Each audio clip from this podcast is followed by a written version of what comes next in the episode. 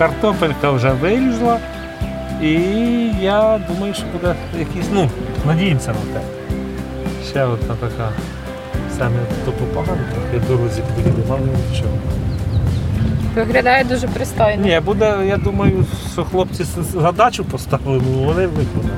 Побачимо, яка буде картопля, чи отака, чи отака. Це саме головне, тому що результат нам потрібен. Я сиджу в автівці Сергія Залізняка, голови невеличкої Буцької громади на Черкащині. Взагалі буки відомі своїм мальовничим каньйоном, але цього разу я приїхала сюди не для відпочинку. Буцька громада бере участь у програмі Сади перемоги. Оскільки через війну Україна цього року може не отримати значну частину врожаю, громади в тилу намагаються засіяти більші площі, аби пом'якшити цей удар. І Буцькій громаді це вдається зразково. Ви слухаєте подкаст один одному від центру спільних дій. Я Марія Очеретяна, і це моя маленька експедиція нашим тилом. Цей епізод присвячений людям, які виборюють наше майбутнє в маленьких буках. В перші дні війни ми почали е, якомога більше допомагати, ну, звичайно, кому да, на фронт. Відповідно, люди почали, це наші всі заклади освіти, почали закривати тушонки. І тут така е, юрист наш дзвонить. Тут Канада пропонує е, нам е, автоклави, а нам їх якраз треба. Ми навіть не, розраховували, що ми їх отримаємо. Ну, буквально за неділю. Да, Ми написали потребу дійсно за неділю. Нам їх прислали, і ми попали в проект е, Сади перемоги завдяки цим автоклавам. Тому що вони теж йшли по, за підтримки Сьорж цієї програми, і нас туди вже фактично автоматично включили, бо ми вже з ними почали працювати. Сади перемоги це всеукраїнська програма, яку реалізують за кошти уряду Канади. Загалом ідея в тому, що в тих громадах, в яких не ведуть бойові дії, повинні засадити всім їстівним якомога більше земель. Зокрема, місцева влада повинна виділити для цього комунальні земельні ділянки. Була вимога ті землі, які не використовували сквери, парки, прибудинкові якісь. І тут у нас колись була дуже давно е, тракторна бригада. Відповідно, оця земля, я не знаю, ну точно років 30-35 точно не використовувалась, ми її бистренько весною виробили. І на сьогоднішній день всі хлопці наші сьогодні монтують капельний полив. Отут у нас вже е, це найгіршому стані ділянка, чесно кажучи, тому що дуже ну, бур'ян такий, що ми, але завтра наші всі працівники селищної ради виходять знову тут працювати з сапками, всі долучаються. Значить, дивіться, на цій земельній ділянці тут є в принципі всі овочі. Тут є. І бурячок, ось він з краю, є там і помідор, є і капуста, є огірок. Ось він теж з самого початку, ну ще маленький, але я думаю, ви прийдете до нас вже трошки пізніше і будемо коштувати. Всі культури, ну то переважно овочеві. Переважно овочеві культури. Але є навіть чотири рядочки кавуна. За підрахунками, Україна цьогоріч може недоотримати справді величезні об'єми тих продуктів, до яких ми звикли. Йдеться про понад 70% баклажанів, 68% помідорів, 53% такої милої нашому серцю гречка. Під загрозою так званий борщовий набір. Тому так важливо, щоб кожна громада в тилу висаджувала свої власні сади перемоги. Я вас сьогодні зараз повожу по всіх таких, як це правильно сказати, злачних місцях, де люди раніше не ходили. А ми там вирішили зробити, вирішили зробити поля перемоги. Тут ми трошки соєшничка посадили. Я ж тут тиждень не був, навіть не знаю, чи він вже здоровий, чи не здоровий, бо комунальники цим займаються. Я заїду спеціально подивлюся. Дивіться, Це колись були тут ферми старі. Їх поламали, розломали. Ну, продали. Тому що все стало приватною власністю, його продали, люди розібрали і продали. Отут такі були смітники. І оце ми ось дивіться, оце ця частина. Ми згорнули, її, ось ми, бачите, все згортали. Сміття і отут вийшли у нас соняхи. Отут має бути олія колись. Не знаю коли, але. Програма Сади перемоги стосується не лише комунальних ділянок. У межах проєкту людей закликають висаджувати більше і на своїх особистих городах, і навіть на підвіконнях. Для цього вони можуть отримати насіння. Коли я попросила пана Сергія познайомити мене з кимось, хто в цій громаді активно бере участь у програмі, він розповів про пані Ніну. Мовляв, коли й запропонували дати насіння, вона сказала, що й сама може забезпечити насінням усю громаду. І масштаби садів перемоги цієї харизматичної жінки справді вражають. Степан ж бур'яни не фотографіруйте. Прекратіть, позорить мене. громада Ніна Володимирівна, яка Да. участвує в нас в програмі Сади перемоги. Подивіться, які грядочки.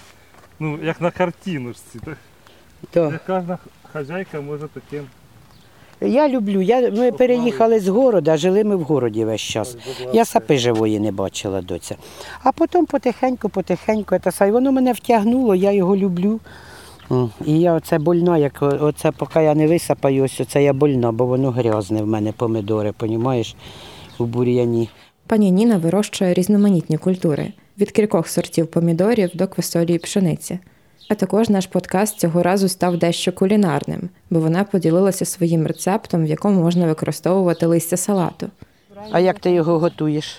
Просто салат роблю. Е, А що ти туди додаєш? Е, соус такий горіховий соус у мене. Да, а ще французької горчички туди додав, Оце ж і в зернах. Такий О. Трошки соєвого соуса, чуть-чуть олійки, взагалі бомба Оце виходить. таке ми й А ще я оце рву, як м'ясо запікаю і ріжу. Оце листки отак викладаю, потім соусом поливаю, а потім м'ясо гаряче на нього. Ох, і добрий він. Ой. Добрий день. Це огірочки. Доця. О. Степанович, за все ж це, що оце ви бачите, я ж плачу за воду. Я плачу, ні, Це не я мої плачу. компетенції. Я маю в виду, щоб ви знали, що я проплачую. Оце все я е, плачу. Це морква тут ось з цієї сторони. О, своє насіння, а це давали насіння, селищна рада роздавали, то це е, да, посадила. І це насіння. Да. Ну, зійшла гарно вона, Степанович. Да. Це ж опять оце цибулька, це на насіння, на той рік, щоб потім опять садити собираю. О.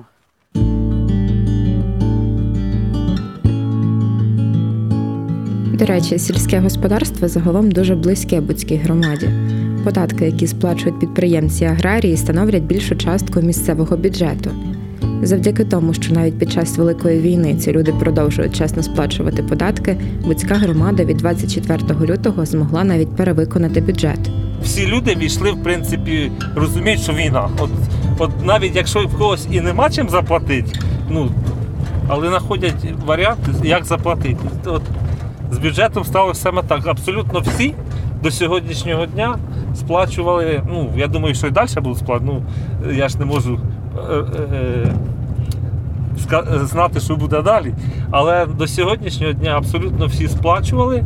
І навіть е, трошки навіть завищували цю плату для того, щоб бюджет був, щоб мала, мала бути можливість трохи щось відправити на фронт, трошки е, забезпечити тут людей. Йдеться про тих, хто приїхав у громаду через війну.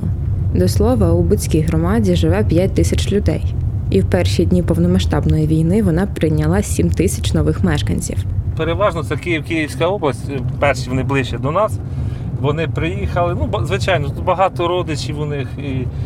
Але ми, це тих, яких ми реєстрували ще без офіційної реєстрації, бо її ще не, ну, не було розроблено як офіційно. Ми реєстрували для того, щоб ми, бо в законі написано, що ми маємо обов'язково всіх, хто приїхав на, е, в період війни, реєструвати для того, щоб, не дай Бог, десь бомба впала, щоб ми розуміли, хто там може бути. І в перші дні ми просто, ну, у нас то були пусті будинки, але ми не розчитували на таку кількість. Ну, ми на силу на силочку їх розсилили. Нам чесно кажу, у нас в принципі не було. Ну, були школи і е, там ПТУ було школа, але ми їх залишили, бо ми ж не знали, могли б бути ну, біженці, там якісь дитячі будинки, знаєте. Відповідно, ми вирішили, що для таких, де буде масово автобусами звозитись, ми залишимо ці приміщення. Та наше там було в межах десь 600-700 місць, ну до 800. Але ми ці е, заклади навчальні не долучали.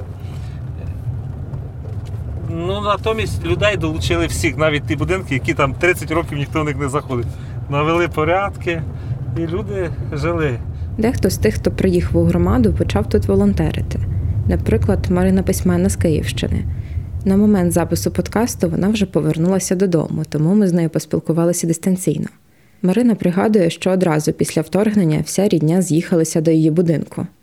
Вдома під Києвом ми пробули дві чи три неділі, і потім усі жінки з нашої родини відправились до боків, а чоловіки залиш... залишилися вдома. у складі ТРО. Ем, Буки це місце, де виріс наш тато, тому це не було е, незнайомим місцем для нас. Ем, навпаки, це наш другий дім, де проживає наша бабуся, і до якої ми постійно приїжджали і приїжджаємо. Я ще з тих людей, в яких не було паніки під час вторгнення. У мене просто було недорозуміння, що ж робити. Е, якби там сказали йти копати окопи, пішла б копати окопи, сказали б йти у розвідку, пішла б у розвідку, сказали б одягати з полю бою поранених. Там, якби важко це не було, пішла б без усяких сумнівів. Втім, на жаль, чи на щастя, не знаю як для кого. Мій тато не хотів цього і відправив до бабусі.